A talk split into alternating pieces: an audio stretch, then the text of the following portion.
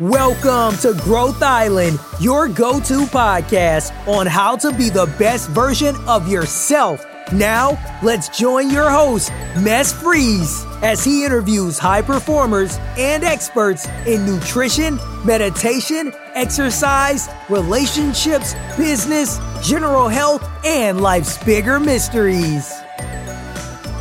Welcome to this episode of Growth Island. Today we're going to talk more about how do you present something well? How do you show up and show the best version of yourself when you're speaking with others? And for that, I got a special guest in that I actually worked with and I thought I was good at presenting and I often got feedback on being good at presenting. But, uh, and I met a lot of speaking coaches and uh, pitch coaches and so on. And often I feel like they don't really bring anything extra. But uh, this person was different and uh, she could tell me something they couldn't hear first but I could see the feedback from the room when I was speaking and I could feel it was like almost hurting in my jaw because it didn't feel as natural, but it gave a different way of actually speaking. So since then I was pretty intrigued about uh, learning more about that. And uh, it's Lisbeth Holt Jørgensen. Lisbeth has a, a, company called Voice Incorporated. She's a former actor.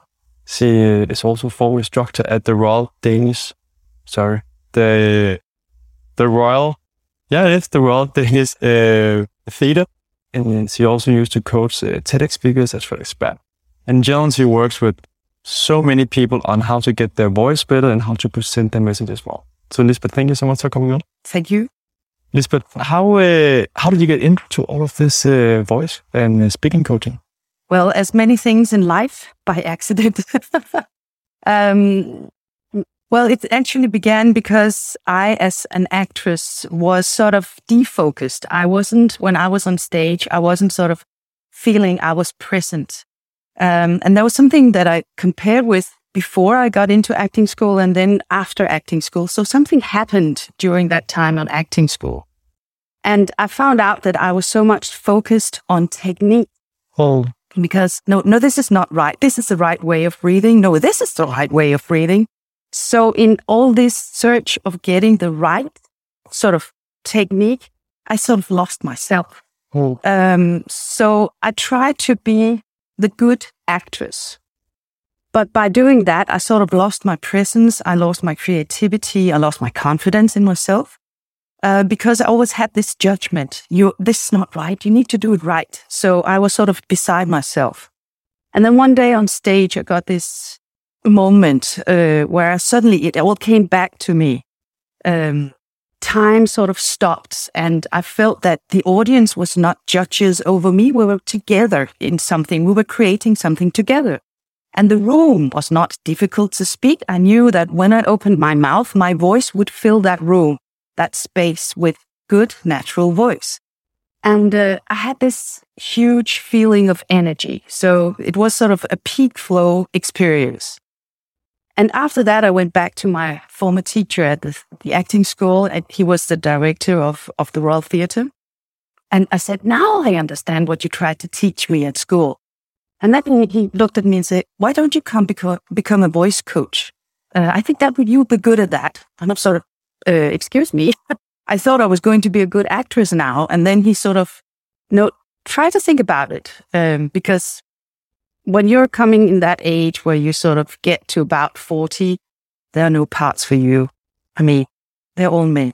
Just look at Shakespeare. There's one, two women perhaps, but rest is men. So, so there's not so many parts for, for people in my gender and in my age. Yep. So I thought, well, maybe I should, uh, before the parts come back, I could go out and I got curious to see, okay, let's see what's happened there.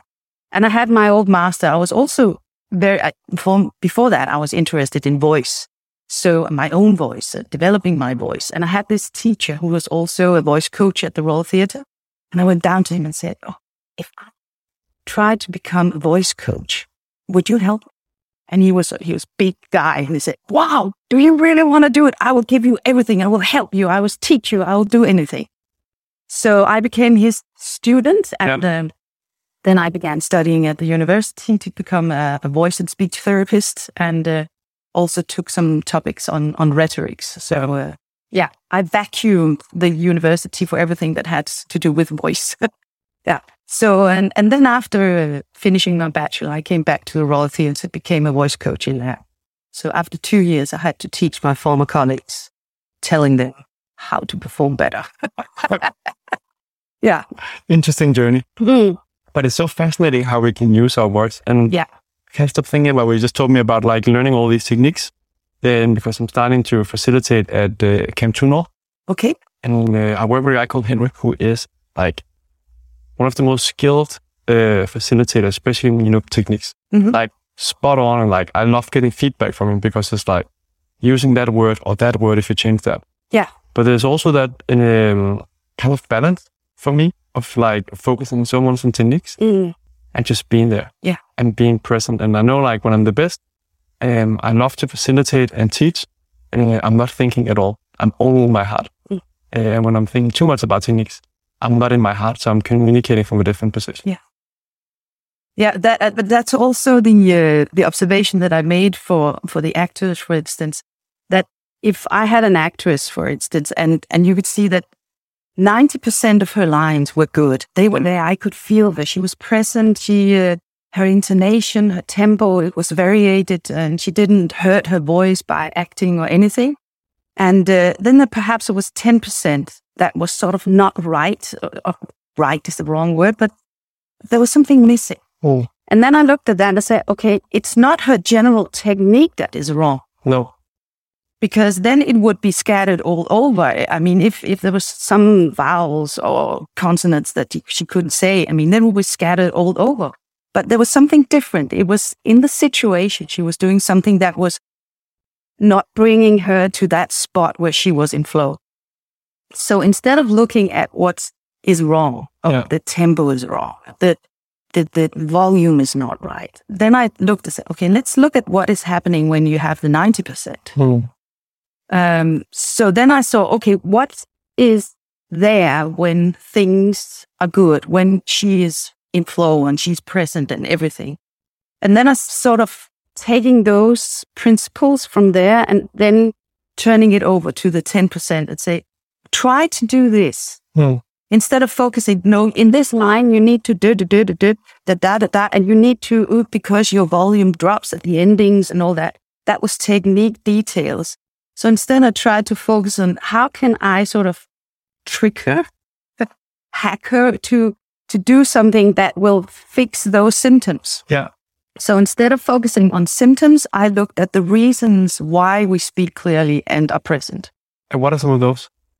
Uh, that is, uh, for instance, if, um, then you can do that everywhere. So, so for instance, who is the judge of which volume you need to speak with? Yeah. Well, usually sometimes the audience will be the judges saying, okay, no, you need to speak louder because I can't hear you. And then as a speaker, I become sort of defocused and say, okay, someone is judging me. I'm doing something wrong. I need to fix it. And then I become, it becomes sort of a performance, you know, I'm doing, can you hear me now? So I sort of shout a little to make sure that that person gets what they want. So I'm sort of defocusing because I'm fulfilling their need. It's not my need. So try to get that control back. So for instance, if you can hear your own echo, you don't, you- you're not supposed to listen for what you're saying, but just feel the resonance of your voice in the room that you see, okay, I can feel that my voice bounces back from the walls.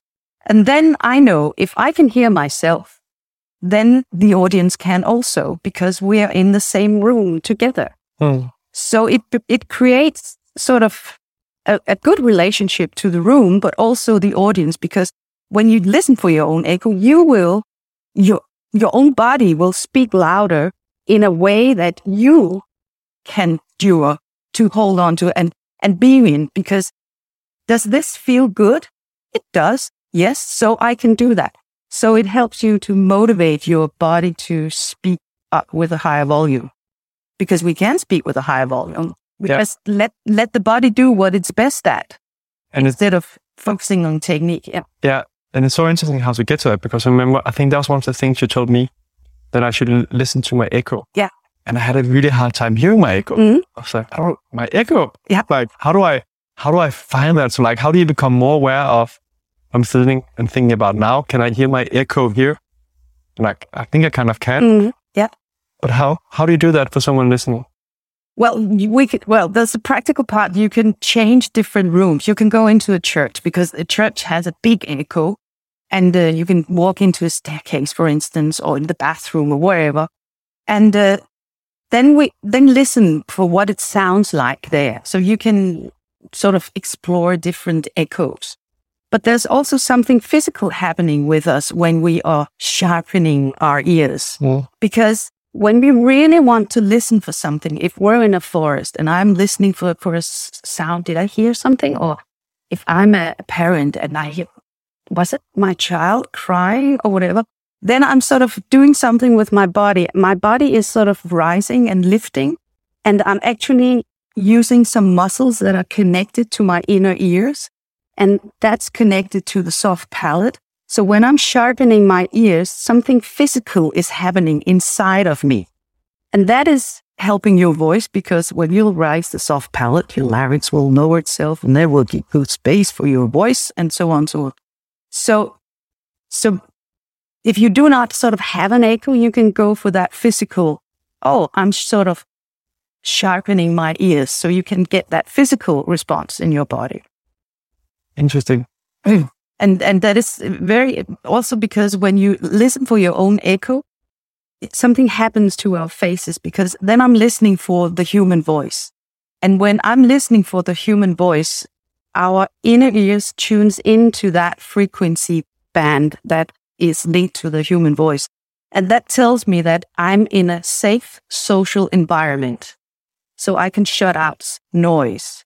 So that listening for your ears, for your echo, or, or doing that with your muscles, opens your face so that you are actually open towards other people. You're inviting. I'm showing you that I'm in a safe social interaction with you. If I shut down, you can look at my face and see what happens when I shut down listening for my echo. My face does this. Yeah. And listen for what's happening to my voice now. Can you hear that it's not so resonant and it sort of becomes a little flat and my articulation becomes a little more flat. But when I'm doing like this, so now I'm just doing that muscular reaction in my ears and my mouth to, uh, then it changes. So a very concrete thing that people can actually do in practice is then try and listen for your echo. Yeah. Which I now try and do now, and I can actually feel my body changes. Just there's just Yeah. like two centimeters of Yeah. my chest coming up. Yeah. To listen to my echo.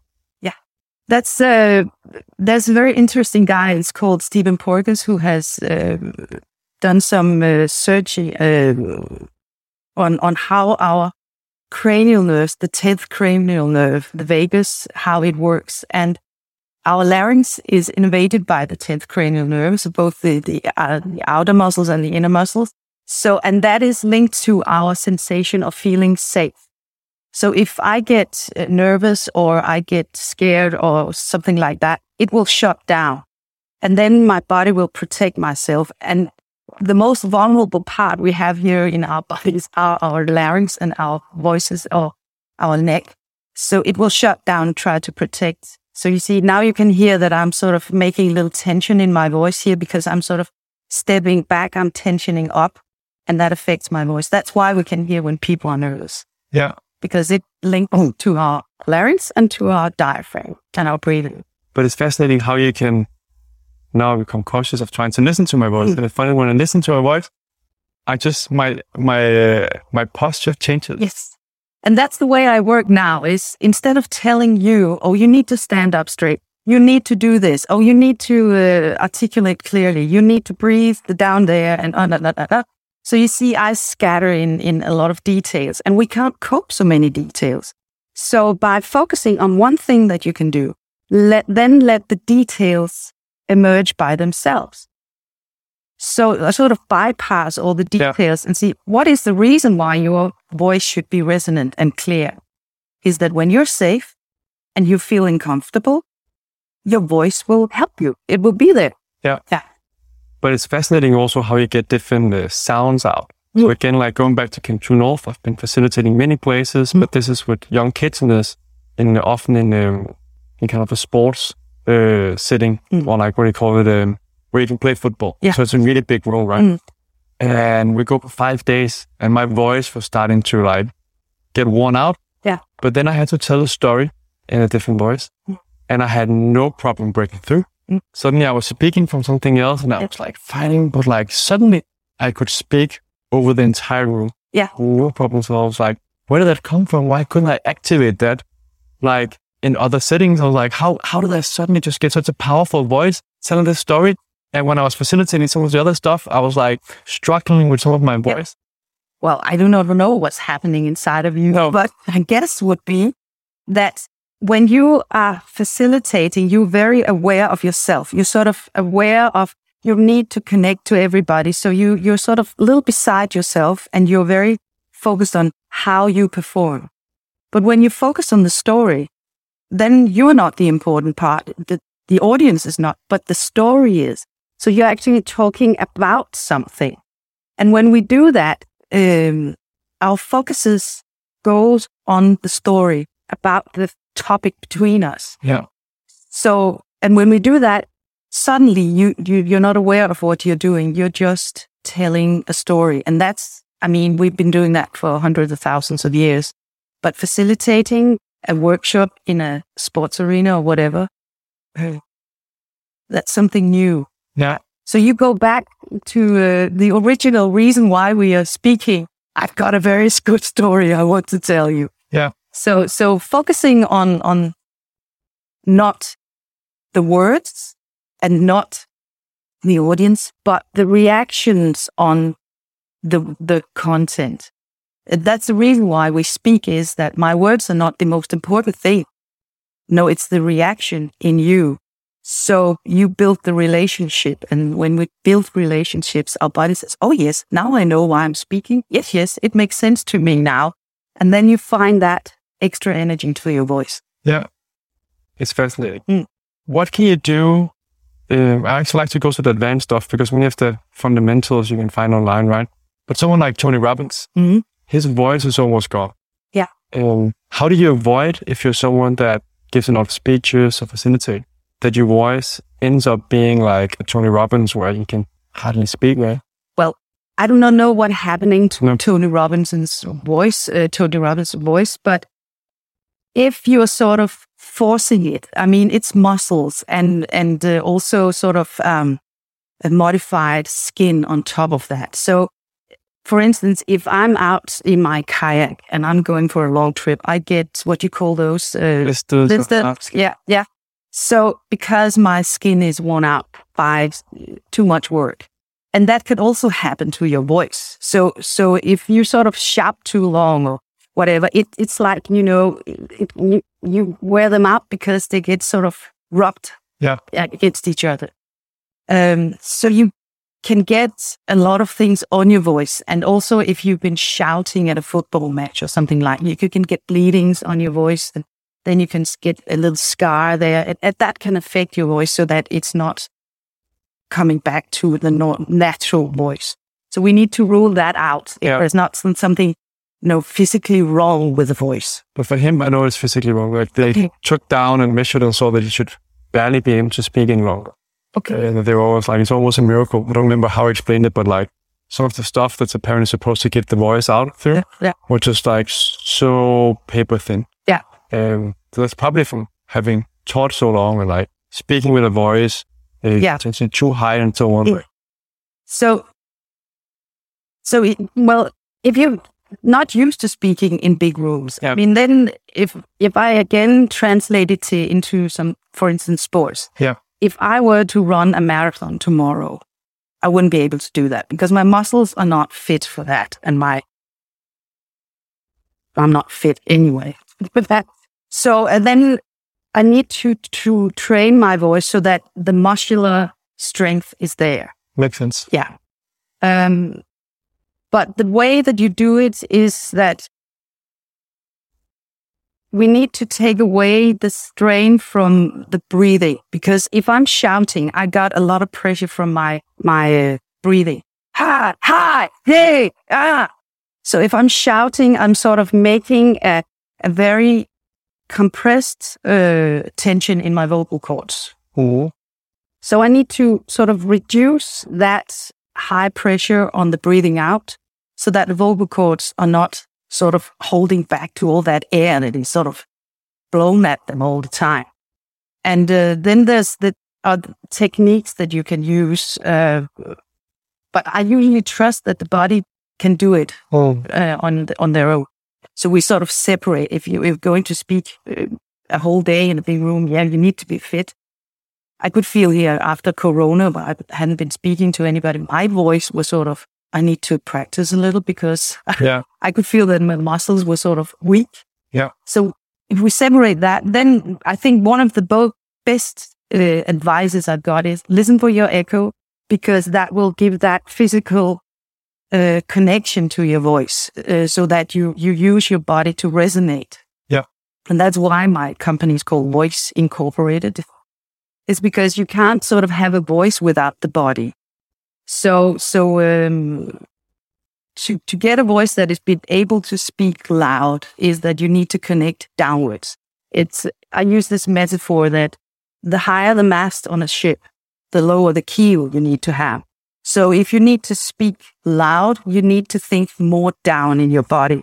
And, uh, well, it becomes a little technical, but actually there's some muscles in your back that is linked to your diaphragm and you need to use them.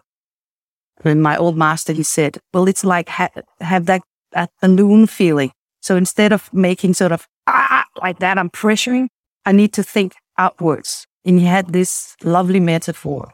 Speaking should always feel as if you're drinking a cold beer on a hot summer's day. So that when you drink a beer, your, your throat is open. And where does the beer go? It goes into your stomach and that sort of fills out space so that you always have this spacious feeling inside of you that you don't sort of squeak in and make yourself small, but you're big and you're broad. So there you have the voice. Very short Yeah. Got it. explanation on how to smack up. Yes. You have a tennis ball. Yep. Tell me about that. I love to play with uh, different balls and sports and so on, but Yep. uh, there's a special reason for that. Yes, there's a special reason for that. That's because um, when we speak, we're so focused on getting the words out, um, so that we have a tendency to to forget that body. So uh, what I do is that I take this tennis ball and I ask people to say just one information at a time, and I'll explain later why that is. And then you need to bounce the ball into the floor and then speak the nanosecond the ball touches your hand. Not before, not after. Right on that spot where it touches your hand. And then something happens to the speaker's voice because what is happening is that the person is so focused on catching the tennis ball. And catching a tennis ball is actually quite complex. You can't sort of go strategically to that task. You just need to be in the moment and go with the flow. When we speak, we have a tendency to say, okay, now I do this. Now I need to do it. And I think I can speak strategically. I think I can make a plan. Say, oh, now I need to take a pause. I need to think of three seconds, and then I need to do that. and then my tempo is not too high, not too low. I need to look to the left. I need to look a little to the right. So I sort of make a plan, a sort of Excel sheet where I need to. Yes, done that, da da da. So I'm focused on details. But when I'm catching a tennis ball, I can't do that. So I'm sort of disrupting people. So when you catch the tennis ball, what is happening is that your body is dynamic. So it is moving. When we get nervous or we have this focus, now I need to perform, we have a tendency to tension up in our bodies. It becomes static. So I sort of provoke people to be dynamic. And then the focus on the tennis ball is that you get a good intonation in your voice and your breathing becomes free because the body is moving. And so focusing on the tennis ball, not on breathing and speaking. So body first, words afterwards. And that will bring that sort of adequate breathing. And also something happens to the intonation. That is the difference between now I prepared this speech, I put all my lines and I made everything. So it can make any manuscript sound spontaneous. Interesting. So I have to. Uh, I have a. Uh, I have three of them at home. yeah. I have to uh, practice with that. Mm. So that's another way of actually practicing and, Yeah. and becoming more natural. Yeah, but then, I mean, the exercise doesn't do it by itself. You need to be aware of what is happening. Yeah. So, so that, that you see, okay, the principles of catching a tennis ball, what is that? Is that when you catch a ball, you are ready to react. You're not acting. You're not throwing the ball away. No, you're catching something. You are reacting. And for me, when we speak of charisma and presence and all that, I'm so bold. I'm saying, I don't care what you do because that's not what's interesting. It's what you are able to do that's catching my attention. So that when I sort of transform that tennis exercise, tennis ball exercise, I need to take the principles. I need to say, okay, I'm ready to react now. So if anyone at the audience in love to me would catch a tennis ball to me, I should be ready to catch it. If someone, if I translate, when you take the word, uh, speak out, you become the leader in that moment. So I donate my attention in your arms and you sort of pay me back by showing me trust. And if I sort of take that to an extreme, that if you're a leader on the savannah, wherever we once were, and you are guiding me, trust to me is that if I fall, you will catch me. So when someone takes the word or conquer the room and, you know, I want to speak, that is, don't worry, I will catch you all. I will guide you safely. So, and that is what happens to us because we have this, just the mere idea of being physical will affect our whole Mm. body. So that I'm ready to react. If anybody does anything, I will respond to you. And that's presence. And that is also helping the voice to become connected because you are connected to yourself. I can't connect to you if you're not connected to you. I mean, if you as a speaker is not connected to Hmm. yourself, Yeah. how can I connect to you Yeah. as an audience? Yeah. That's that hard thing where you feel like someone authentic or not. Mm. Do you feel them when they're speaking, right? And that's at least what I feel for myself often when I teach. And I think that's probably why I normally get, I get much, I normally get positive feedback. Mm. Um, I have a harder time practicing speaking. Because part of me speaking is connecting to the audience and taking in. So I, I wouldn't say I hate, but I can't, I, I dislike the practicing having to say the things. Yeah. Because it's a very different physical re- reaction that when I'm speaking with a crowd, like I'm no longer in my head, I'm in my body. But where if I'm practicing, then I'm just in my head practicing saying the words and trying to do like some kind of act. Yeah, exactly. And that's uh, because when we practice, I mean, it's meaningless. And our whole brains and body says, what are you doing? This sounds awkward. What? Stop it. Stop it. So we have this small devil on our shoulders and "S- sounds awful. Stop." And then we are sort of defocused. So actually what I've done uh, is I'm not focusing on practicing. You can do that. I don't, you can do whatever you want to. I'm sort of focusing what can you do in the moment when you're there to help yourself to be present. Yeah. Um, and how can we strengthen that link to the audience? Because practicing is really awkward. It is, but I also feel it's important so you know what you're going to say. So I get into the point that you know your material well enough. So, you know, like these are, for me, I kind of feel like roots. Like I have to touch on these like Yeah. bullet points Mm. more than write the entire thing because remembering an entire script doesn't work for me. No. But I do need to remember kind of my, my path. Yeah. And then a few corner sentences. Like this sometimes if you say it in a specific way, Mm. people will react to it another Yeah. way, right? Yeah, and, and as an actress, I know how hard it is to learn a manuscript by heart. Yeah, and the, the then the other part is how to make it come alive as if you're saying it for the first time in your life. Yeah. I mean, that's the difficult part. But the way you can practice at home, uh, when you have that, you, you practice your script or saying the, the key lines or whatever, is that you can also trigger your brain to sort of imagine that you're speaking with someone. So, for instance, the echo, you could also use that when you practice. Does this sound right? Does it make sense to me?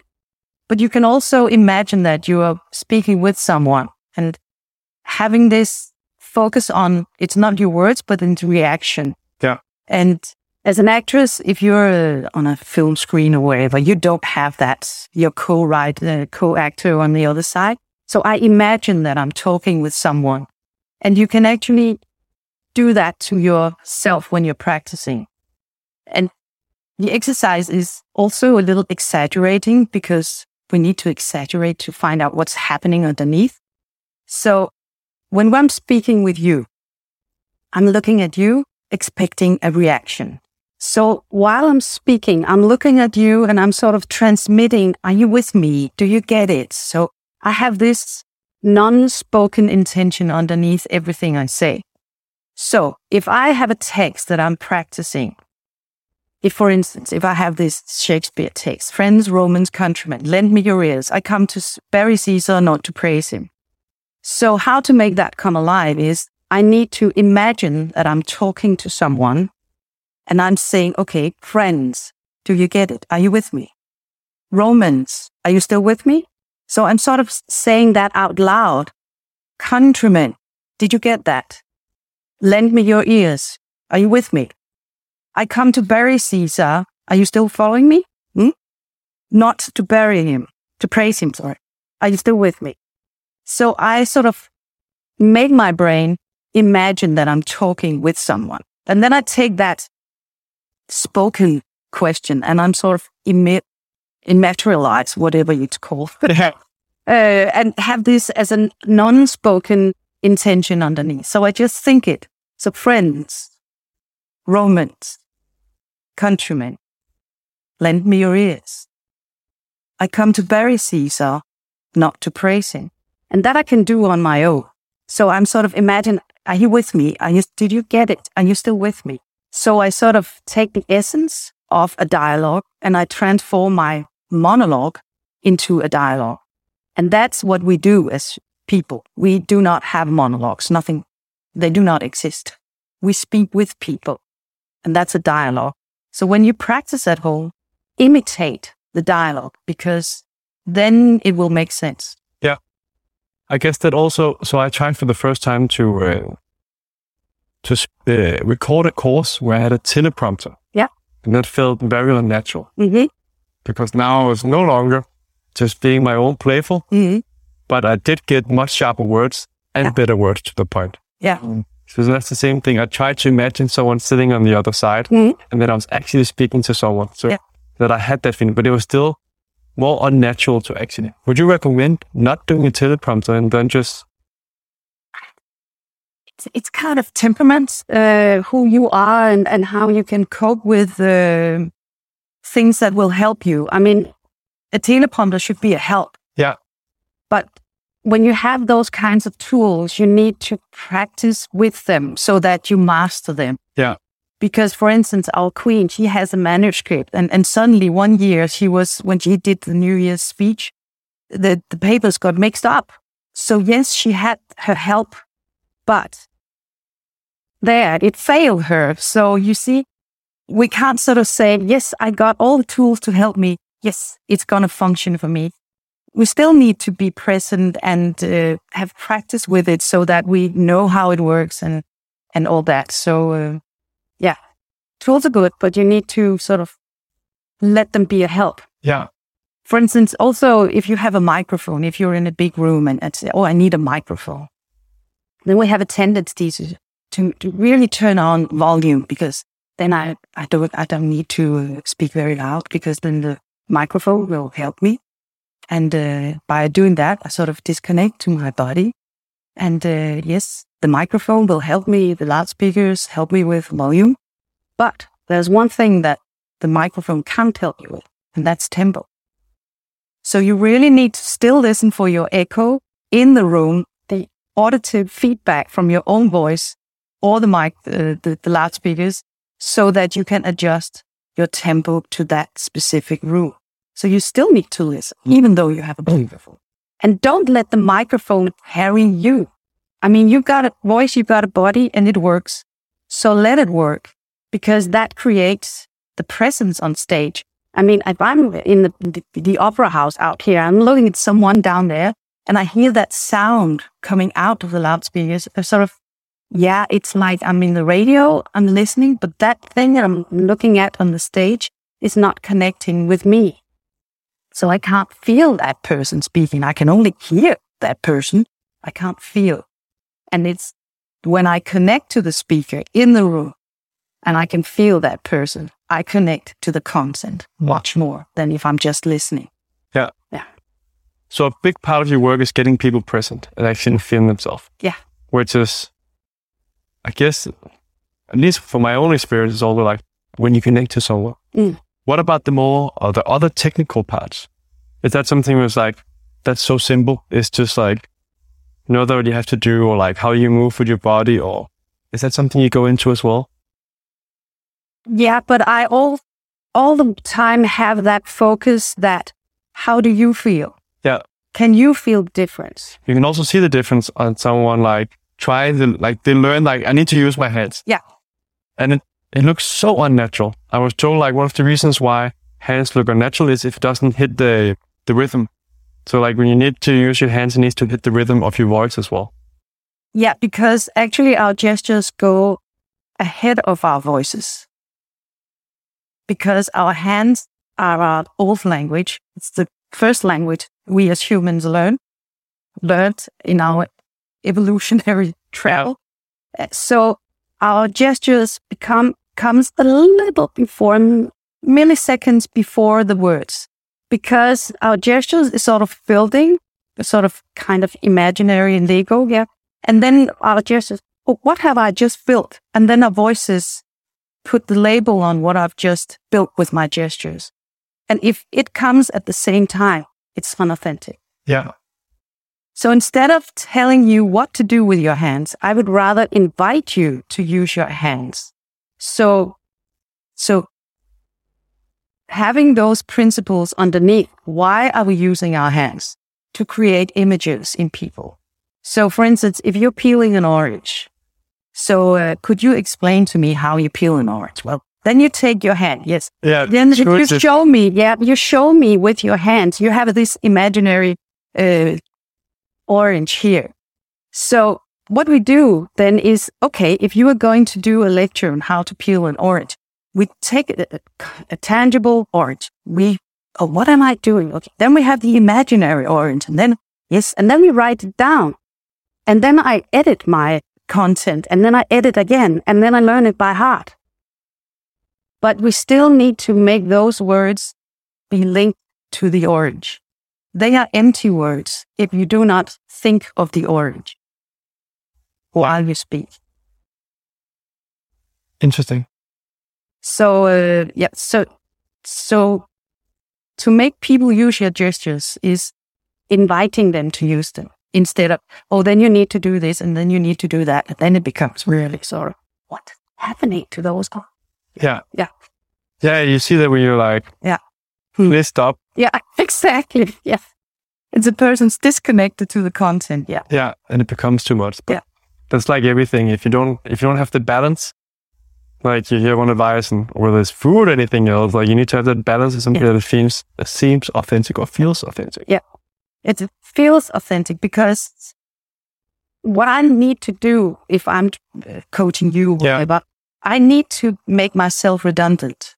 You need to work with yourself. You need to know when you're there. Yeah. Because if I tell you, oh, this is the right tempo, or no, this is not the right tempo, it's too slow, this is too fast. No, your pauses need to be a little longer. No, at least, no, that was too long. Or you need to do this with your hand. Then you think more about me judging you when you're there instead of being with yourself. So, what do you feel? Does this make sense? Can you feel the difference? How does your body feel now? Okay. How did you do that? What happened there? So, make people aware and connect to themselves so they don't need me. I know it's a hell of a business plan, but it works that way. yeah. Yeah, makes sense. What about uh, for all of the, um, what would you say, uh, people that have um, some language as their first and then have to speak in another language, Yeah. whether it be English, um, Italian, Spanish, and so on. But let's just stick to English to start with. Mm. What are some good tips to to get that more natural voice and that better accent? Because Uh, well, it's sort of little on my edge um, of my knowledge. But what I do um, with, for instance, uh, Danish speaking people who needs to speak English in a more fluent way is that work with the principles of how to make you articulate clearly. And that is focusing, for me, it's focusing on the resonance of, of your voice. Um, and becomes a little technical, but instead of focusing on details, on this, this sound is like this and Yeah. sound is like this, and uh, sort of make um a, a sort of a space where where articulation is good. Yeah. So uh, away again, away from the details and focusing on a on something that you can do all the time that will create that clear and fast articulation, even though it's unfamiliar. Yeah, it's sometimes difficult. And so I've figured out, at least my girlfriend comes along, Mm. and I speak more from my stomach when I speak Danish than when I speak English. Yeah. And but my accent is very dependent on who I talk to. Yeah. So, and who have been around for a while. Yeah. So I can have a fairly nice accent, or I can have a, a very broken Mm. English, Danish, Yeah. English accent. Yeah. Um, which is quite fascinating, like how because your voice also feels very much like your identity. Yeah. Yes, it does. So especially when you have to speak another language, then you kind of step into a new identity Yeah. that might not necessarily be as much as who you are as a person, right? Uh, And that's that's because we we sort of monitor ourselves by listening to our own voices. We know that morning when we wake up and our throat is sore. oh, I feel sick today. Yeah. So we sort of, who am I? Am I my own good self while I'm listening to myself? So we monitor ourselves because that's a way we connect to who we are. Yeah. And when we speak in a different language, a foreign language, it's completely right that you say, I'm sort of not that person. It's a, a foreign person. Who is that? And also, the reason why we go up into our heads is that we sort of, the words are not there, you know. How do you say this? Uh, is this the right word? So we get very intellectual, and that's why we sort of disconnect to our bodies. Yeah. Makes sense. That's probably at least what I can resonate with. That my accent is better. Going back to stuff you said earlier, when you feel very at ease. But there's also something else at stake here is that um, we mirror each other. Yes. Yeah. So, uh, you know, if, if I'm with people who speaks, I, I'm sort of, okay, is this what we sound like here? So I mix in with that group. I mirror the other people that is in this group. And I say, okay, if I sort of imitate this, I must be part of this group. Yeah. And then we go into another group and say, okay, oh, this is how we speak in, in here. And we do it all the time. Uh, it's just when we speak in a foreign language becomes very aware of what's happening. But we do it also in, in Danish. We do it all the time. Yeah. Yeah, you have people coming from Jutland. When they're in Copenhagen, Yeah. they speak more that accent. Mm. When they're back in Jutland, they might go back to speaking that accent. Yeah. And also people get, oh, you've been to Copenhagen. Mm, Yeah. I can hear that. but also when we go back to our native, our child home or whatever. So then it snaps like that. And then we're Yeah. back home. Yeah. Yeah. Yeah, yeah, it makes a lot of sense. Yeah.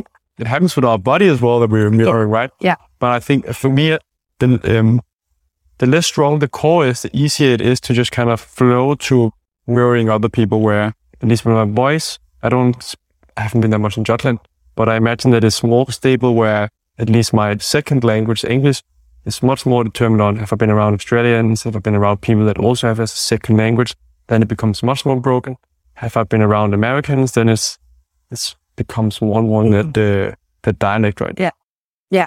And uh, that's also because we've learned English late in our lives, Yep. where our native language is from our childhood. And that is, I mean, I think it's something about that you need to, to learn a language before you turn into the teens, uh, because when you go into the teenage years, then uh, our body says, okay, now we practiced. Uh, we've sort of summed up everything and now we're going that path. Yeah. So, so, uh, it's, I think it's about, well, just when you go into teenage years, uh, then you, it's very difficult to learn a language without having slight accent of some kind from your native speaking. Yeah. takes more work, but still Yeah. possible, but just more work. Yeah, well, most, well, also if, if you're going to learn to play a violin, you can't make that speed if you learn playing the violin after the teens.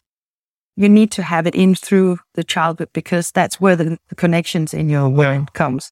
And you can't, I mean, you can practice, but, but you can't get that speed. No. You can be fast, but you can't get the same speed as if you were taught as a child. So violin, I have to give up that. Uh, Well, you can play great violin, but uh, Oh. yeah, it makes sense. yeah. Lisbeth, time is running. I promise you could get to your next meeting. Uh, yeah. where can people find uh, more about you? Well, my my website, uh, voiceincorporated.dk. Yeah. I also have a blog, but that's in Danish. I have a LinkedIn profile where I sometimes also write in English, where people also can get some tips and tricks Yeah. from me. So uh, I'll make sure to put that in the show notes. You do one-on-one coaching and workshops. uh, and also lectures. Uh, so um, yeah, it's a whole variety of teaching. Yeah. Yeah. And when I met you the first time, that was actually at a company workshop where we were taking turns on getting uh, time to practice on how we presented best for clients or Yeah. if we're doing workshops Yeah. and so on. Hmm. So that's the kind of work as well. Yes, that is. I, I do a lot of pitch training. Uh, so uh, for startups and all that. And, Yeah. Fantastic. Mm. Well, Lisbeth, thank you so much for coming. Thank you for inviting me. Thanks for listening to this episode of Growth Island. Be sure to subscribe for more episodes on how to be the best version of yourself. And if you found this show helpful, then please leave us a review so more people will learn about the podcast or share it with a friend who can benefit from it too. Thank you again and have a wonderful day.